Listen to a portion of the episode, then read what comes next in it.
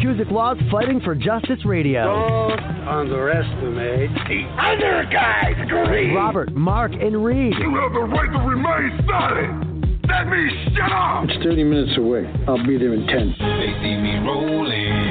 They hating. Patrolling and trying to catch me riding dirty.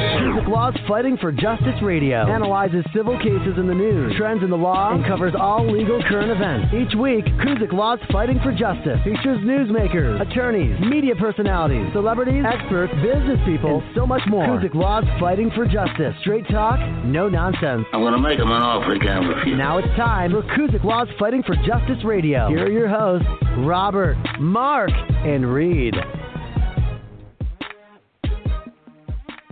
Good afternoon, everybody. Welcome to the show. Thanks very much for listening. We're really glad to have you with us. We have a fantastic show for you today. And remember to check out our website at kuzyklaw.com. That's K U Z Y K L A W.com. And let your friends know about the show. People can listen to our podcast on iTunes at www.blogtalkradio.com slash Kuzyklaw. On Kuzyk Law's Fighting for Justice Radio with Reid Breitman, Robert Ryan, and Mark Leonardo, we analyze civil cases in the news, trends in the law, and cover legal current events. Today we have four very interesting stories of the week, and after that, if we have time, we'll do Reid's rant and wrap things up from there. Again, if you're just joining us, you're listening to Kuzyk Law's Fighting for Justice. Now, the first story of the week Mark is handling. This is a very interesting story about airbags being replaced uh, and southern drivers in humid areas being most at risk. I, Mark, I was really surprised to find out that only 18% of the 42 million vehicles that were recalled for dangerous airbags have been replaced. Yeah, I know it, it's a real problem, Reid. Um, vehicles made by 19 different automakers have been recalled to replace frontal airbags on the driver's side and the passenger side, and uh, or both. And uh, this is what the National Highway Transportation Safety Administration, and otherwise known as the NHTSA, has called the largest and most complex safety recall in U.S. history. Now, these airbags were made by a major part supplier by a company called Takata, and they were installed in cars from model year 2002 up through 2015. And some of those airbags could deploy explosively, injuring or even killing car occupants.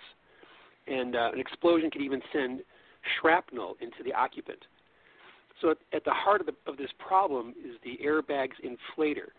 And there's a metal cartridge loaded with propellant wafers, which in some cases uh, has been ignited with an explosive force. Now, mm. if the inflator housing ruptures in a crash, metal shards from the airbag can be can be sprayed throughout the passenger cabin and potentially, you know, a disastrous outcome from a supposedly life-saving device. My so God, far, Mark, uh, has anybody ever been injured by any of these things yet?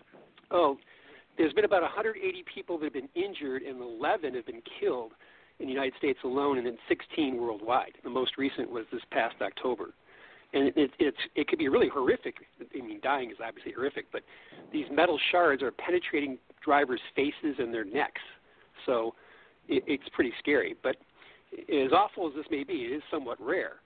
Um, in June of last year, Takata stated that they were they were aware of about 88 ruptures in total, and um, and this is out of what they've calculated to be about 1.2 million airbags being deployed over the past 15 years. Now, this just happens these not in an arc, not in an accident, right? It just it happens spontaneously. No, it, nope. It only it only happens during an accident. Oh, Um, okay. yes, so it's not generally like it's not a danger. Yeah, that, Okay. yeah, I mean, so far, you know, they've they've calculated that frontal airbags have saved about 37,000 lives, and and they point out that it's only a risk to drivers or passengers if the airbag is deployed by an accident. They won't go off on their own. Oh, that's Um, good. But the problem And is, but what you know, causes they don't have them enough to do parts. this? What causes them to do this? Um, well, they they're saying that, um, as Reid mentioned at the very- at the very outset, humidity and uh, things like that are, are causing this little inflator to to break down, and sometimes it'll just explode upon impact. Ah. Okay, so it's not that the airbag deploys when it shouldn't. It's that when the airbag bag properly dis- deploys, it takes this little piece of metal or something and and, and flings it at at the driver or the passenger. But it, it explodes. It's, it- Right. You know, it's it's metal. It explodes, and they they're calling it shrapnel. Wow. Right. So anyway, I mean, that could take out they're- people's they're eyes and dif- disfigure them and stuff. People have to get these things replaced, and it's free, right? It doesn't cost the car owner anything. It doesn't cost the car owner anything, and, and uh, as you mentioned, they've only done about 12.5 million, and they're trying to get between 64 to 69 million of these airbags replaced. They have a long way to go. And the Do they have that many airbags? Are, Do they have that many airbags yeah, they're, run, on hand they're running out. do the They- replacement? They, they don't. No, they don't have them on hand. That's the problem. Hmm. So they're trying to figure out a plan to step up the the uh, getting these replaced, and it's just taking a long time. But trying to get it all done end of 2020. So, you know, here we are at the end of Wow. 2016. We have four So- more years to go. So the problem isn't so much that people aren't getting it done; it's that there's not enough airbags to go around to replace them with. Well, it's it's kind of both. Uh, even Hmm. um, I have a friend that I mentioned this to them last night. I said, "Hey, would you have an an Acura and Honda are the number two, you know, the top two vehicles where this has uh, been a problem?" And and my friend, they have an Acura. I said, "Hey, have you gotten a recall notice?" And she said, "No." I said, "Well, you need to go online with uh, NHTSA, their website, and there's a little link, link you can click on." And enter your vehicle identification number. It will tell you if your car needs to have um, a replacement. It's part of this Very recall. interesting. So, Wow. right. Well, let's hope uh, they get that that handled and and they speed up the efforts. I mean, I, I the, manufacturers going to have to speed up their production of replacements. Uh, let's move on to Robert's story. This is that terrible disaster in Oakland where there was a big fire. Um, Robert, tell us about the civil and criminal cases that might, you know, that might come out of this and how they would play out. Well, this is a terrible thing. We've all been following this gruesome news out of Oakland, where that uh, warehouse uh, called the Ghost Ship in uh, Oakland uh, went up in flames during some sort of musical event um, uh, It several was a private ago. dance, like one of those underground dance parties. Well, actually, it was that's an interesting point. Everybody, you say private, but it was sponsored by some LA record companies and an apparel company, and I'll talk a moment about what their liability might be. Um, Oh, but it was it was kind of an artist colony, kind of combined with a drug den, combined with a party house, combined with kind of a flop house. Um, it wasn't zone residential, and it wasn't permitted for residential use. Um, went up in flames. 36 people lost their lives. Many other people uh, suffered serious injuries from burns and smoke inhalation. And we're thinking now about well, what kind of liability is going to arise here? I mean, obviously, the families, uh, the loved ones of the people who perished will be filing wrongful death lawsuits seeking uh, damages in civil court, and the obvious targets for that are going to be the, the owner of the property, uh, who's already said that she had no idea that people were living there. Uh, apparently, it was leased out uh, for somebody has an art, artist cooperative where artists were supposed to go and just do work but not actually live. Um, that person, in turn, uh, sl- sublet it to other tenants who apparently were living there. All of those people have uh, potential liability. Um, other li- potential sources of a recovery in civil lawsuits, of course, would be any contractors who have done any work on the building. Um, lawyers right now in Oakland are busy pulling permits for any work that had ever been done on the building that was known to the city of Oakland because in Oakland, as in many municipalities, you're required to bring the building up to code anytime you do any work on it. Um, those those contractors would be potential uh, uh, targets. Uh, even though this was an underground dance party, there were, it was on behalf of an LA uh, record label and a, and a clothing company. Um, I'm sure they're going to find themselves the targets of lawsuits uh, for wrongful death and other and other types of damages. Um, and then what the city the of? What about the city? well, Yeah. good point. What about then- the city for, for not inspecting? Well, the city of Oakland itself, although you know that's a very tough one. There was there was a there was a lawsuit about 20 years ago, actually in San Francisco, where um, a similar situation happened where people were living and uh, and they, there was a fire and many people perished. But in that particular case, the city's housing department was the actual owner of the building. Right, It's they have much direct diff- liability. Yeah, it's much more, much more difficult to try to make an allegation against the municipality for code violations because that sort of rises to the well you didn't inspect and you didn't enforce the code and because you didn't enforce the code these people live there and because these people live there because you didn't enforce the code they died and now the municipality has has liability. Well, the problem with that is there's governmental immunity right. that generally protects municipalities from negligence in the performance of like ministerial tasks such as code enforcement. So that looks like a tougher a tougher uh, uh, road to hoe, but because of the massive damages that all of these families will be asserting, I'm sure they're going to leave no stone unturned.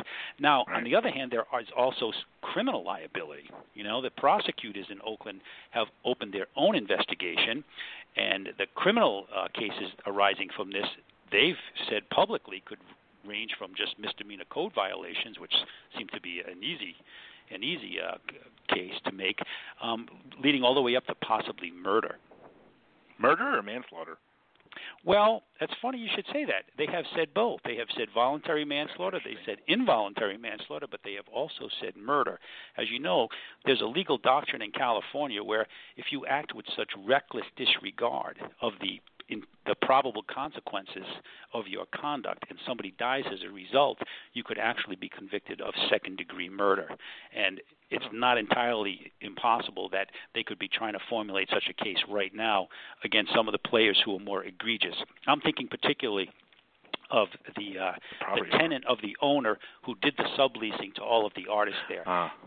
He has been featured pretty prominently um, in some articles in the local newspapers and on television here.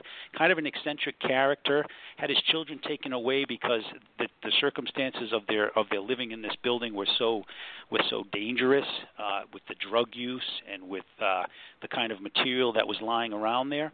Um, kind of a colorful character, uh, but apparently was collecting money from tenants to live there, despite the fact that his lease didn't allow that, and despite the fact that the municipal code specifically said that that place was not zoned for residential use. Right. So, if they can prove a case against him that in the face of the knowledge of the dangerousness of this place, he still let it out to uh, tenants, and that they died as a result. Then it's not too far fetched to think that some, you know, clever prosecutor might try to make a murder case against him. Wow. All right. Well, you're listening to Kuzyk Law's Fighting for Justice Radio, and we are going to move on to Mark's story. Uh, a driver that was uh, involved in a deadly crash. Uh, turns out he's been exonerated because the brakes were faulty. Mark, tell us about this story. Yeah, Reid. Uh, two families' lives were forever changed uh, August 29, 2012, in a horrible crash that took place out here in Hollywood that left a 27 year old mother, her four year old daughter, and her six year old daughter all dead. Mm-hmm. A guy by the name of Solomon Methenge, I'm saying his name right, um, he was 74 years old at the time of the accident, and he was um, he's been living a nightmare ever since, according to him. But now he says his nightmare is over, um, and this is because the vehicular manslaughter charges against him were dropped this past week. Um, Methenge says. You mean it's been pending all this time? He never got convicted? That's that's true. That's correct. Wow. Um, That's pretty what what time. happened was he rammed his Infiniti SUV into another minivan carrying the family when he was going the wrong way on a Hollywood street and he veered into oncoming traffic. And the mom was she was driving her two kids to school when this happened. Hmm. And all three of them, you know, they died that morning. Um, Hmm. And he says, you know, I feel very bad about the family who lost their family in that accident, and there's nothing I can take back.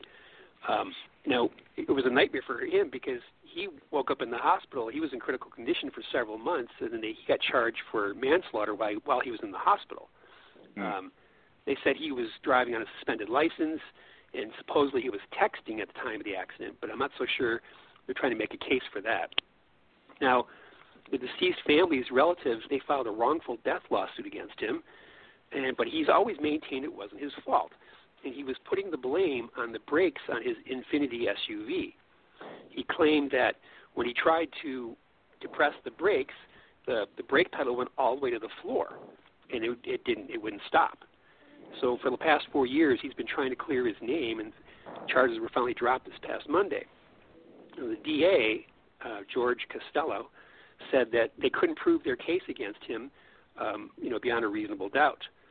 And uh, so he's been he was just made free to go.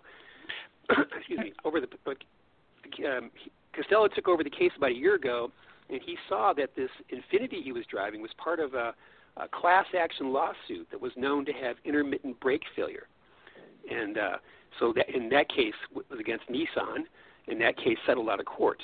But that gave some credence to his story that the brakes had failed and um, caused this whole accident.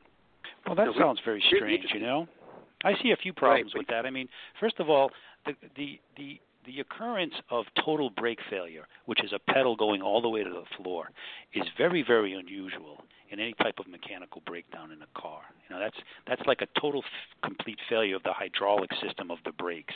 And my understanding that this was a fairly late model SUV. The other thing is, is that in a crash of this magnitude, one would expect to have been seen a very intensive uh, accident investigation by the police. And one aspect of that typically would have been for them to check the pressure on the brake pedal. Um, I've never seen an accident investigation report involving a, a, the death of any vehicle occupants that didn't involve a brake check. Um, typically revo- involving removing the wheels and checking the brakes themselves visually, and also, you know, trying to press the brake pedal to see if there was any failure that would allow the pedal to go to the floor.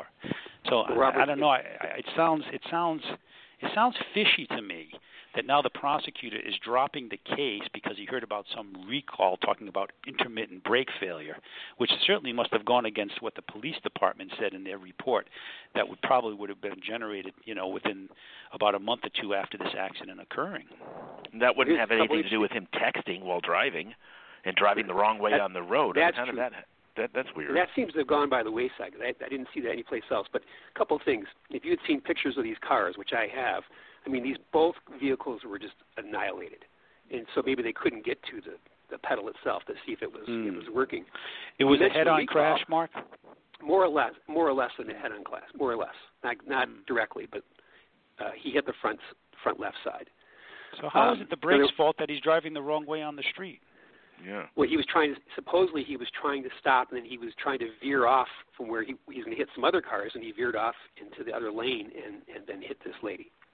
Hmm. So, but here's here's two interesting things. One, you mentioned a recall. There never was a nationwide recall from Nissan for this problem.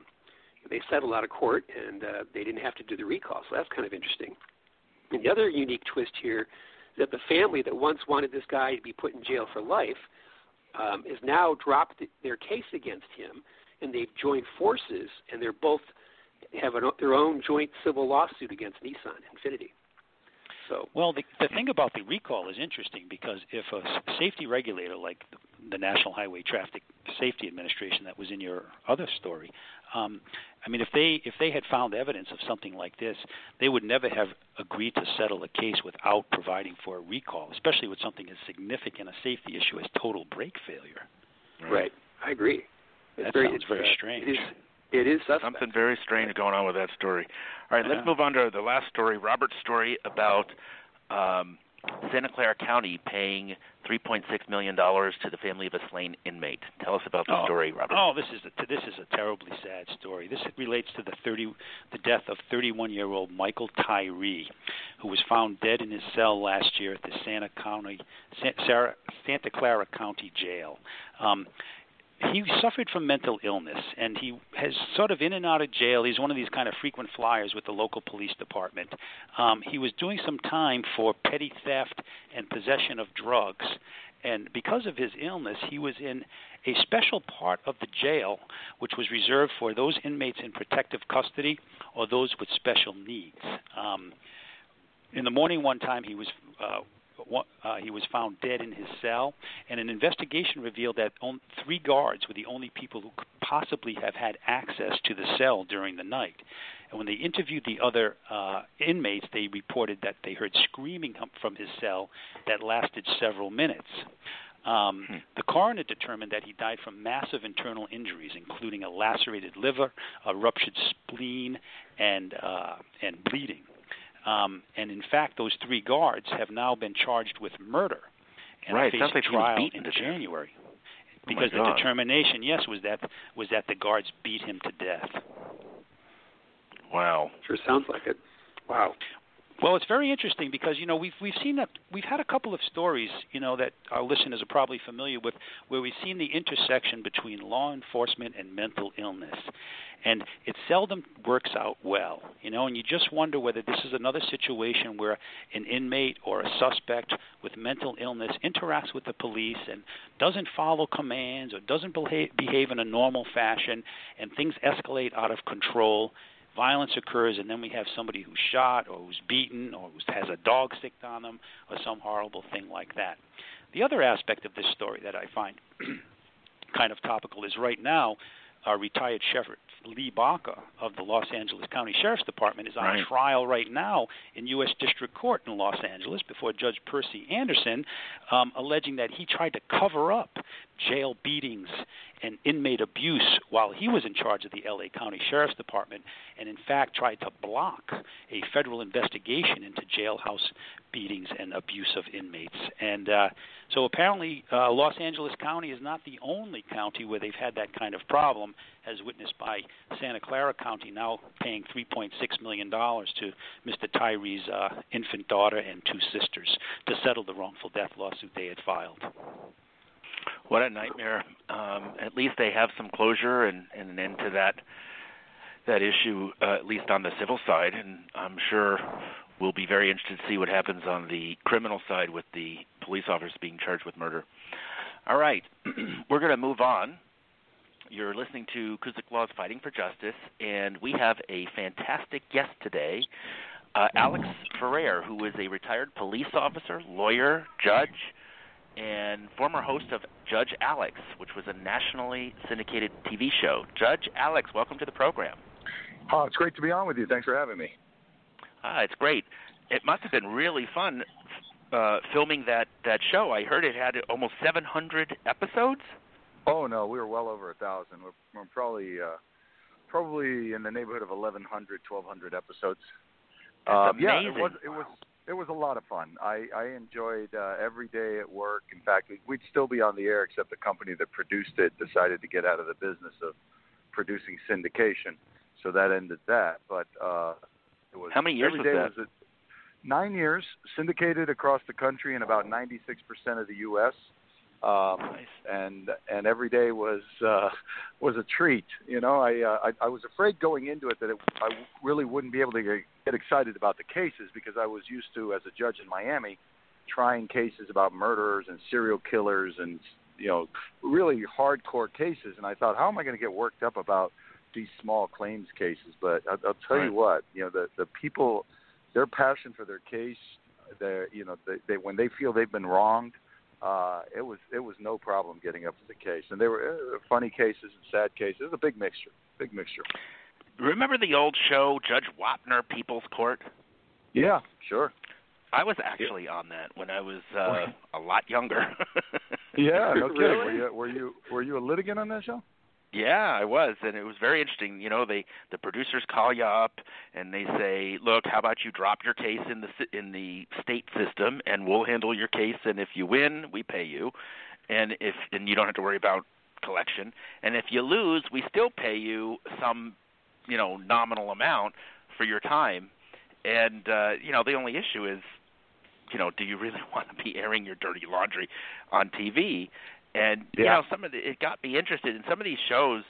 You know, where you see Jerry Springer and stuff like that, and, and some of these judge shows now. People get on and talk about unbelievable stuff in front of the whole world. It's Yeah. it's amazing. Yeah, thank God they do, or I would have been out of a job very quickly. It- Um, it's but really agree, i- i- interesting. I agree- What what was one I of the agree with you. I, uh, I, I what was one I of the interesting ones you you you came across while you were there? Well, we came across everything. I mean, you had you had the run of mill run of the mill disputes with landlord tenant and uh, construction defects and stuff like that. But of course, we would cherry pick the cases to find the ones that were most interesting. You know, we then it, yes, my ju- judgments were binding and they were legal, uh, but if it wasn't also entertaining, nobody would watch. So Right. you know, we would pick the most outrageous and the cases with relationships because you get the benefit of the backstory. You know, people don't Right. usually sue their their relative or their neighbor the first time, so you know, you get you get the backstory, which makes somebody at home go, you know, my brother-in-law is just like this idiot or something. Right. So, So we, you and know, this guy cheated on me and all that stuff. Yeah, and relationships are yeah, relationship cases are some of the best because the things that people do in relationships, uh, you know, I, I had I had a girl who when she she dated this guy for about six months, and when she broke up with him, she handed him a bill for every penny she spent on him during the relationship. I mean everything. I'm talking about four dollars and thirty cents for a Subway sandwich, uh, eighty-eight cents for postage stamps, and it, it was about five thousand dollars worth. And and this idiot started paying it until his family told him to grow a spine, and, and he finally he stopped after he gave her a couple thousand dollars, and and she was the one who sued. She brought him to court to say, "I want the rest of my money." I can imagine. I can imagine if if every time a relationship broke up or dating, it wasn't even, it was just, they were just dating. If the guy handed the girl a tab, can you imagine the uproar there would be? She, But- does, she she she she sounds like some lawyers I know. yeah, no, she probably did. She probably did go to law school. So, uh, so every every day was something, and I, I would I would tape nine to ten shows a day, and, and Judge Alex is out on reruns now. It's airing in, in most of the country in, in reruns, and um, it's I would I would do nine to ten shows a day, which is, Wow. is insane. I mean, it's just That that's. You know how how much work that is, and I would do three days in a row. And the difference was the way I would do it. I did it differently than Judy or or Marilyn on People's Court. I did it according to the law where the case came from because I always thought it was unfair to the litigant that I would just that I could as an arbitrator, which is what we are. Um, a private judge, I could just apply whatever principle I wanted. I, just a general fairness principle. You know, you'll never hear Mhm. Judy say Nebraska law is. She just goes, "You're stupid," and you know, and it works for her. Right. But you know, I just felt if I pull the guy out of Georgia and he would have won in Georgia and loses in front of me, that's not fair. So I would apply law, the law of the state they came from, which which made it very difficult because when you're taking of nine to research. ten shows a day, you know, Yeah. you have to know a lot of law. Yeah, a How lot of many- research. How many cases per day, how many cases per show did you do? Well, each show was one case. When the first year we started, we were doing two cases per show, and then we decided to get sh- cases that had more substance to them and make it a half-hour case. So each case was Hmm. a half hour long. It was one case per show. That's that's pretty interesting. Uh, I think Judge the People's Court they did uh, t- like three cases, two or three cases every time. Yeah, Um, because they they have an hour show, so they do three 20 minute segments. So do 20, 20, 20. Yeah. That must be must have been very very interesting, and you probably learned a lot yourself. Oh, I absolutely did. It was it was almost impossible to retain any of it because, you know, one day I'd be trying a dog bite case out of Texas, and the next yeah, the next case after it would be a New York uh, landlord tenant, and the one after that would be an engagement ring case out of Nebraska, and so, it- you know. So your, what your what was the most memorable case that it. you had? What was the mo- most memorable case that you had, Judge? You know, I think I think to me the one of the most memorable cases was a girl who sued her dad, and it was a it was a tearjerker of a case. Hmm. When I broke when I got off the bench, even the cameramen were crying. It was just a it was a, it was a an emotional case, but it was a it was a happy emotion at the end. It was just a the whole was case was a sad. This girl who never knew her father, and uh, this guy uh, knew he was her father, but he left uh, when she was born because her mother said, "I don't know if it's you or this other guy," and the other guy was well off, and he wasn't, and he was sure he was the father, but he said, "I'm not going to be able to give her a good life." And uh, turns out the other guy was a jerk, and he left.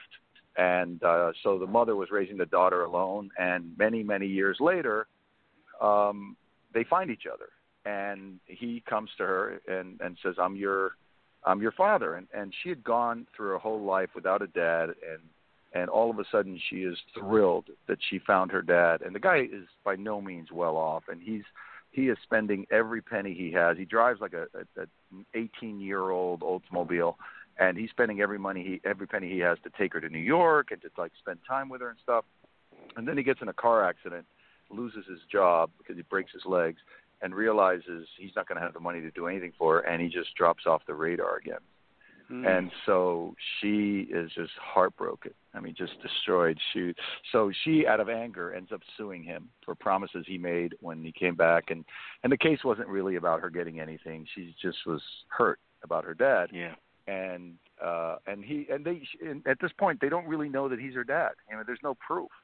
Um and Hmm. so in in the case, you know, all of the emotion comes up and you realize why he didn't come back and that it wasn't that he wanted to abandon her. He just felt, you know, he felt he was letting her down again because he didn't have the money, and uh, and then at the end you find out that we do a DNA test and you find out he's really her dad, and they're both, you know, even they're both really excited and thrilled. That's and great. But you guys should make a movie was, out of that one.